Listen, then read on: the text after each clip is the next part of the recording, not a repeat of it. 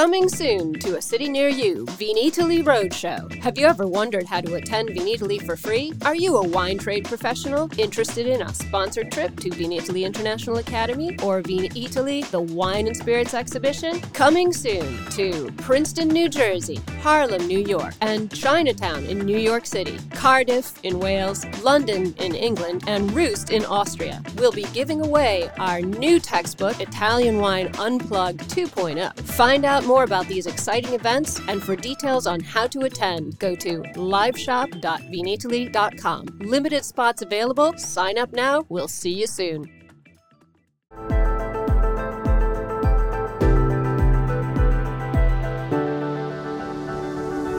Welcome to the Italian Wine Podcast. I'm Cynthia Chaplin, and this is Voices. Every Wednesday, I will be sharing conversations with international wine industry professionals, discussing issues in diversity, equity, and inclusion through their personal experiences working in the field of wine. If you enjoy the show, please subscribe and rate our show wherever you get your pods. Hello, this is Cynthia Chaplin, and today I have the great pleasure of sitting down with Lydia Richards and Maria Calvert, who co founded a project called Hispanics in Wine in September 2020.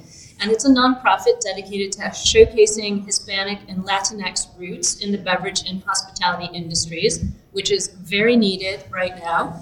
Uh, Lydia is a certified sommelier, so am I, and a WSET level 4 diploma candidate, just like me. So she's originally from Panama and currently living in New York. And in 2017, she founded her own wine education, consulting, and tasting events company called Vino Concierge. In 2021, she became the PR manager for Taub Family Companies. Maria was born in Quito, Ecuador, but grew up in Queens, New York. And Maria was the VP of Global Communications and Charity Committee co chairman at a currency broker on Wall Street but in 2018, she decided to follow her palate into the wine industry, good choice, and joined a renowned Colangelo PR agency in New York City, heading communications campaigns in food and wine worldwide. Maria is WSET Level 2 candidate, so she's got some catching up to do here, and Marketing and Communications Level 2 mentor in the Batonage Mentorship Program for Women.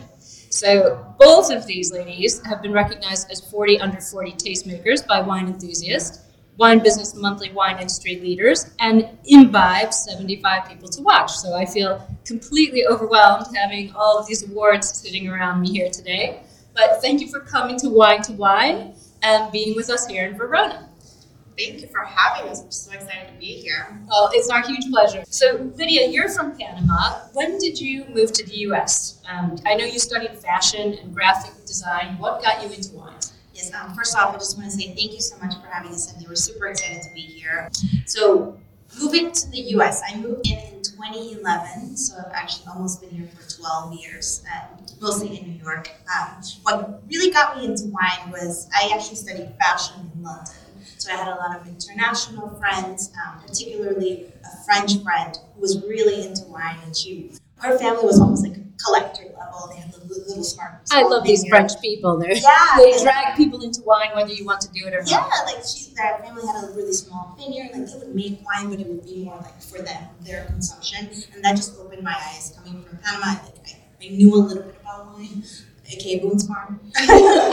18. Um, so, so it wasn't France. Exactly. So it, was, it just opened the door for like not even just about the wine itself, but the culture and every the experience surrounding it. So I think that's one of the reasons why I fell in love with it. So moving to New York, I still had that wine uh, passion that it was just there, but I was working in fashion. Um, but I, I used to take like uh, classes, wine classes after work, and sort of like a passion and a hobby.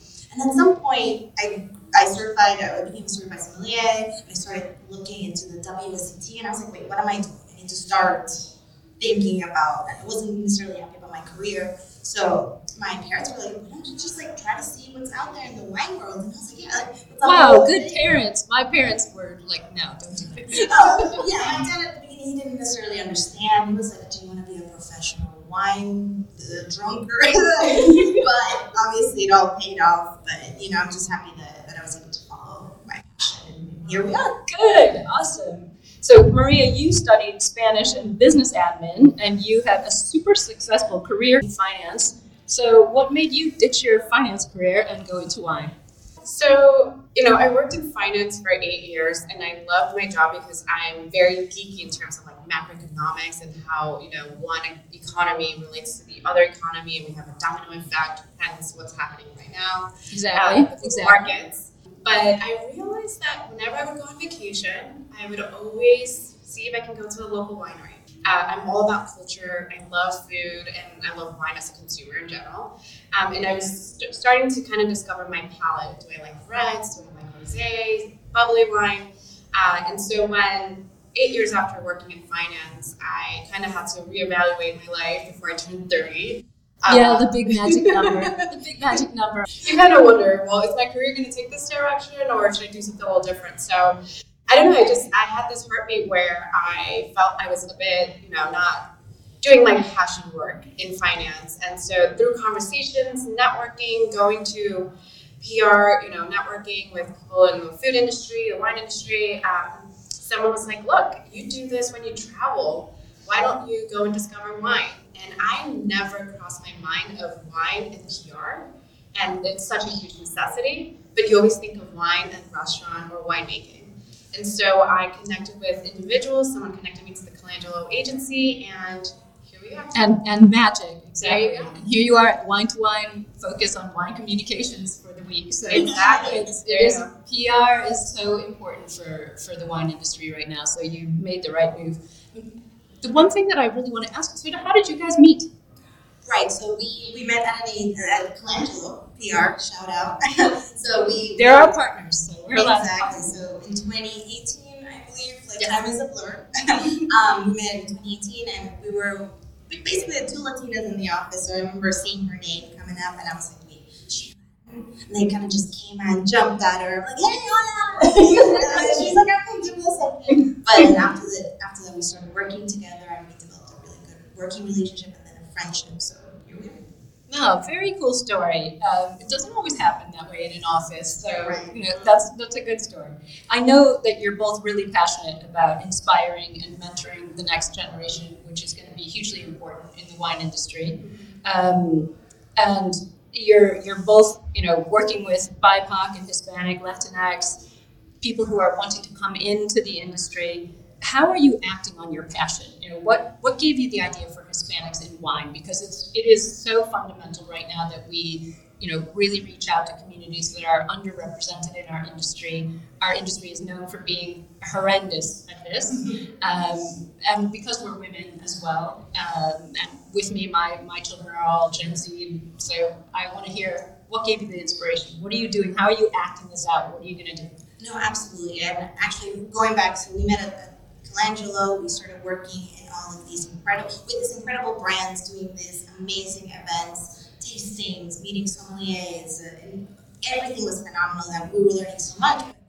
At the same time, we were also learning that we were one of the few people that looked like us. Absolutely. women, but also Latinas um, that were in these spaces talking to the winemakers, the executives, um, and it just felt like something that we, we both started like chatting. Before the pandemic, it was more like, oh, you know, we, we should do something about this, but it never came to fruition. So during the pandemic, you know, we were all stuck at home and reevaluating our lives and figuring everything out. The silver lining of COVID. Exactly. It was like at the peak, and, and you know, there were so many conversations that started happening around diversity or the lack thereof in the industry. Um, and then with Julia Coney starting Black Wine Professionals, it was really something that we're like, oh wait, we can actually do this. We can create some kind of space. Obviously, we would never expect it to for it to go the way it has gone, but you know, let's just share a create a space where we can share stories of the Hispanic and Latinx community that, that are in the wine industry, wine uh, stories, but also people in marketing, people in sales, like basically what we didn't know wine was, right? Like wine PR. There's so many things, there's so many roles that you can do within the wine industry. We just wanted to make sure that we were representing that. Absolutely. and sharing those conversations. Yeah, I mean, I'm obviously a lot older than you are, but the number of times I've heard people say, I didn't know wine could be a career. Right, right. When I got interested in wine, I was 19 and I didn't think it could be a career. So I think just putting it out there that yes, it can be a career in many ways that you don't think of, like your dad, you know, it's not just about drinking wine, Dad, but also, um, you know, people who don't see themselves in our industry. mm-hmm. um, making that space is, is super important. So, what are your individual roles in Hispanics and Wine? What are you guys doing? So, we're the jack of all trades. As we've been off and on. Yeah. Um, and, you know, we started Hispanics and Wine as a social project in 2020, and it was Lydia and myself, and with our PR background, started off social media, and that's us creating the content, uh, doing some of these interviews. Uh, we also had a team member, um, who, Yvonne Nell, who also participated in helping to get those conversations out there. Um, and fast forward, now being officially a nonprofit in 2022, we're still doing a bit of everything. So whether that is, you know, outreach for sponsorships for certain, you know, events, or just partnering with great organizations like the Roots Fund to provide uh, education. You know, we also do a lot of admin. I mean, we're, we're all behind the scenes. We do it all. We do it all. We do it all. Exactly, exactly. Well, what advice would you give to young people from those communities who want to get into wine? Um, where do you think the best place is to start, and what sort of words of wisdom would you want to share with them? Are you enjoying this podcast? Don't forget to visit our YouTube channel, Mamma Jumbo Shrimp, for fascinating videos covering Stevie Kim and her travels across Italy and beyond, meeting winemakers, eating local foods, and taking in the scenery. Now, back to the show. So something that kind of helped, and it was what, I, my parents had told me, like it's never too late. There's something that you're doing or you're pursuing, go for it.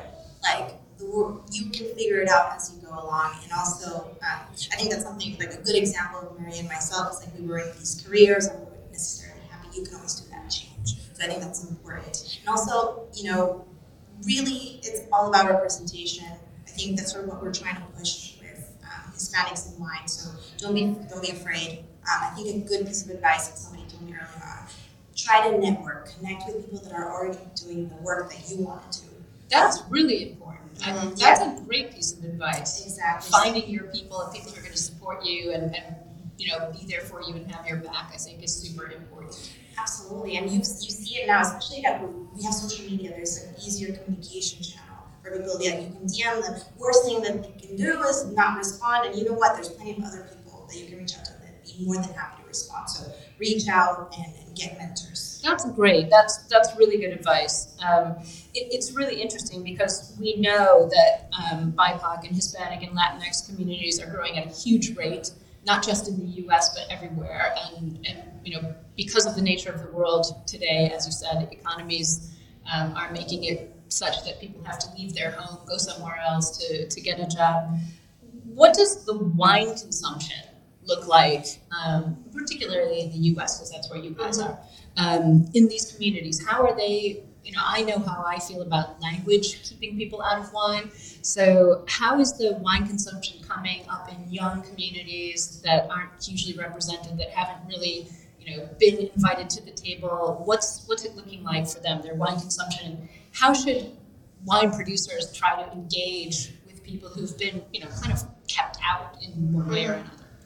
And I love this question because, you know, we just presented yeah. Wine to Wine just about that exact subject matter. And one thing that we love to highlight um, for anyone who's unaware about the Hispanic and Latinx uh, consumer or just demographic in the US is that it's a significant segment. We're talking the economic power, but also the size. We're talking about like it's a demographic of 62.1 million Hispanics. Let's just US. say that again 62.1 million Hispanics in the US. And in terms of economic power, when we look at the US Latino GDP, which is the gross domestic product, um, in 2019, it was 2.7 trillion with the T. Again, those numbers speak for themselves. And so when we look at this data, you're like, well, how is this related and relevant to the wine industry? You know, um, research firm in, in the US and California, Wine Market Council, alongside with Fox, produced a great research report outlining that the Hispanic consumption increased by 42% over the last couple of years. Yeah. And it's outgrowing, outpacing the other groups. And do you think that has to do also with women buying power? Absolutely. We are the biggest wine consumers within our segment. Absolutely. Um, and a lot of those wine consumers look like Gen Zs and millennials. Um, 20% of them are Hispanic of that marketing demographics. And so I think when we, we speak on, on a producer level of how do I reach that Hispanic consumer, I think that you know something that we covered, and, I, and, and it's not it's about you not doing it yourself. It's relying on the community. So there's connectors of the communities, and that means leveraging the wine trade who are Hispanic, who understand culturally the, the consumer, and can be that connector for you throughout your supply chain. Yeah. Um, there's also, you know, working with community-driven organizations like the Roots Fund, Hispanics in Wine, uh, Hue Society, Live Collective. There's just so many out there now. Um, connect with them. They can guide you in terms of what is your strategy, what is your end goal with the wine consumer, and let's talk about this. Right. I think that's so important for producers to understand, particularly Italian producers. You know, let's face it, Me Too and things like that haven't really gotten to Italy yet. We're, we're, we're working on it, but hasn't really gotten here. It's a little depressing. Still a lot of you know aged old white cis men who, who don't really want to understand what's going on. So I think that's a really important point, not to try to do it yourself, but to find the connectors within the communities that are going to already be out there and, and be connected and people trust them. Mm-hmm. So, um, for an Italian wine producer, reaching out to like Hue Society, Roots Fund, that's a great way to go. And that's not something I've heard said before. So, I think that's really important strategy for, for producers how to reach this completely untapped, you know, group of consumers who have a lot of money and are interested. Mm-hmm. So, that's, that's a really interesting piece of information.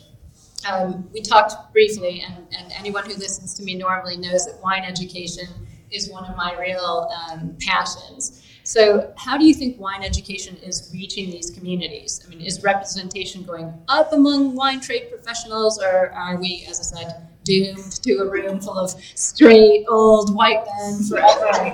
I just have to say, I laughed when I saw this question, and gladly, that's not going to be the case. We are definitely we are we are already seeing the change in how these rooms look like in terms of like the, the tastings the, the events and everything um, beyond that. I think from when we started, it hasn't even been that long to now. We definitely see the Wine education is certainly growing, and there's a lot of opportunities through these organizations for educational um, scholarships and financial assistance. So I, it's definitely reaching. It could be better. I think we need, we all need to do a collectively um, a better job at communicating all these opportunities. Yeah, and of course we can't say we're supporting education if we don't put money there. So scholarships is super important, and we need people to support that and to you know really come in as, as sponsors. So. Sure, and amplifying the work that the Roots Fund, ourselves Hispanics and Wine, Hue Society, they're really putting in the work and like creating all of these uh, opportunities for for people that are you know interested in, in getting into the wine. So it's like we're just trying to get them into the table. And they are doing some amazing social media too. And I think that's something that um, producers in Italy don't really understand as well as they might the, the power and the energy and, and kind of the vitality of a lot of the social media that's going on, particularly with new organizations that are trying to sort of bring new people to the table, get some get some support, and get some momentum going. So social media as well is, is pretty crucial. So we just wanted to talk about this. We were speaking before we, we started this afternoon about the position of BIPOC wine workers, our vineyard stewards, the people who are really feet on the ground, hands on the vines, often undocumented, no legal representation, no health care. And, and they're kind of the unofficial workers who support our industry. Without these people, we would not have wine in our glass, let's be honest. Um, and I just want to talk to you about how you think the industry can shine some light on, on these people and protect them and engage them. I know you're doing some initiatives and you're working on support for vineyard stewards. Tell me what that looks like because I, I was saying to you earlier, I recently interviewed Brian Lila, who did a documentary about the children of the vine in California where Roundup is still used. And there's a huge incidence of cancer among vineyard stewards and, and children in general. And these people are not able to access um, legal representation. So, how are you guys reaching out? What are you What are you doing? What initiatives are you taking to support and um, engage with the vineyard stewards? Yeah, I think that for us, um, you know, being freshly minted uh, nonprofit organization, you know, we're in the stage of like fundraising for next year's program, and one of our pillars is focused on helping the vineyard stewards, right? And through that is really supporting the local organizations that have been doing a lot of the great work on the ground. Because our purpose for Hispanics and Wine is being able to support. It's not just proprietary things like we work better in community. And that's something that we've seen such a huge success when we've partnered with other organizations. Because again, collective work makes the dream work. Absolutely, absolutely. Um, and so, like for example, last year for um, when we worked on the Latinx Wine Summit, you know, our ticket sales, 100% of those proceeds went to this nonprofit organization called the Botanical Bus, and they're based in Sonoma. And what they do is uh, wellness clinics for uh, vineyard stewards and their family Oh, at that's the wineries. amazing. And they just provide all these great like holistic services um, that might not be available to these this community. And so for us, it's all about what can we do to support these great initiatives. And you're bringing that to them. They don't have to go somewhere else to get it. You're bringing it to them. and amplifying the work. So through our platform, making sure that people know that these incredible organizations are already doing the work. Mhm. They just need support. So, all these people who are listening who want to support you and sponsor you and give you money and get involved, how do they find you? Okay, so through our website, of course, um, it is www.hispanicsandwine.com. You can DM us on Instagram. Uh, we're maybe not not Twitter yet, but we will be on LinkedIn.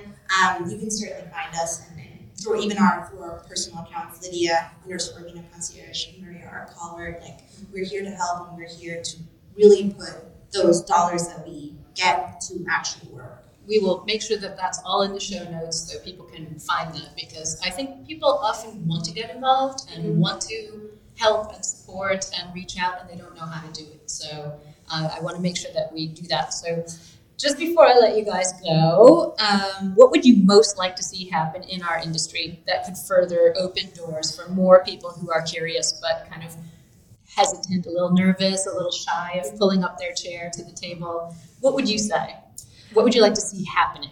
Absolutely. I think uh, it, it kind of all goes back to like, you know, we want to be seen. Representation matters. So the work that we're doing is also to be visible, to for other people to understand, like, oh, you know, you can look like this. You can be a woman. You can be a, a from a Latino background, and I can also work in wine. So I think that's really important. Like, you know, reach out to us. We want we want as much people as possible to come at us and tell us, like, you know what, I want to get into the industry. How do I do that? So I think if we're able to communicate that and also use Italian wineries or you know wineries around the world that can, are able to promote our work, so we can get more people involved, the better. That's great. That's absolutely great. I'd love to see some internships happening, um, more mentorship programs happening. So I'm really excited about what you guys are doing. Thank you so much for coming and taking time out of your conference at Wine to Wine to come and chat with me. I really appreciate it. No, thank you, and I hope that today's conversation just sparks at the end of the day questions because that's the way to start a conversation. Absolutely. Thank you so much. Thank you. Thank you for listening, and remember to tune in next Wednesday when I'll be chatting with another fascinating guest. Italian Wine Podcast is among the leading wine podcasts in the world and the only one with a daily show. Tune in every day and discover all our different shows. You can find us at ItalianWinePodcast.com, SoundCloud, Spotify, Himalaya, or wherever you get your pods.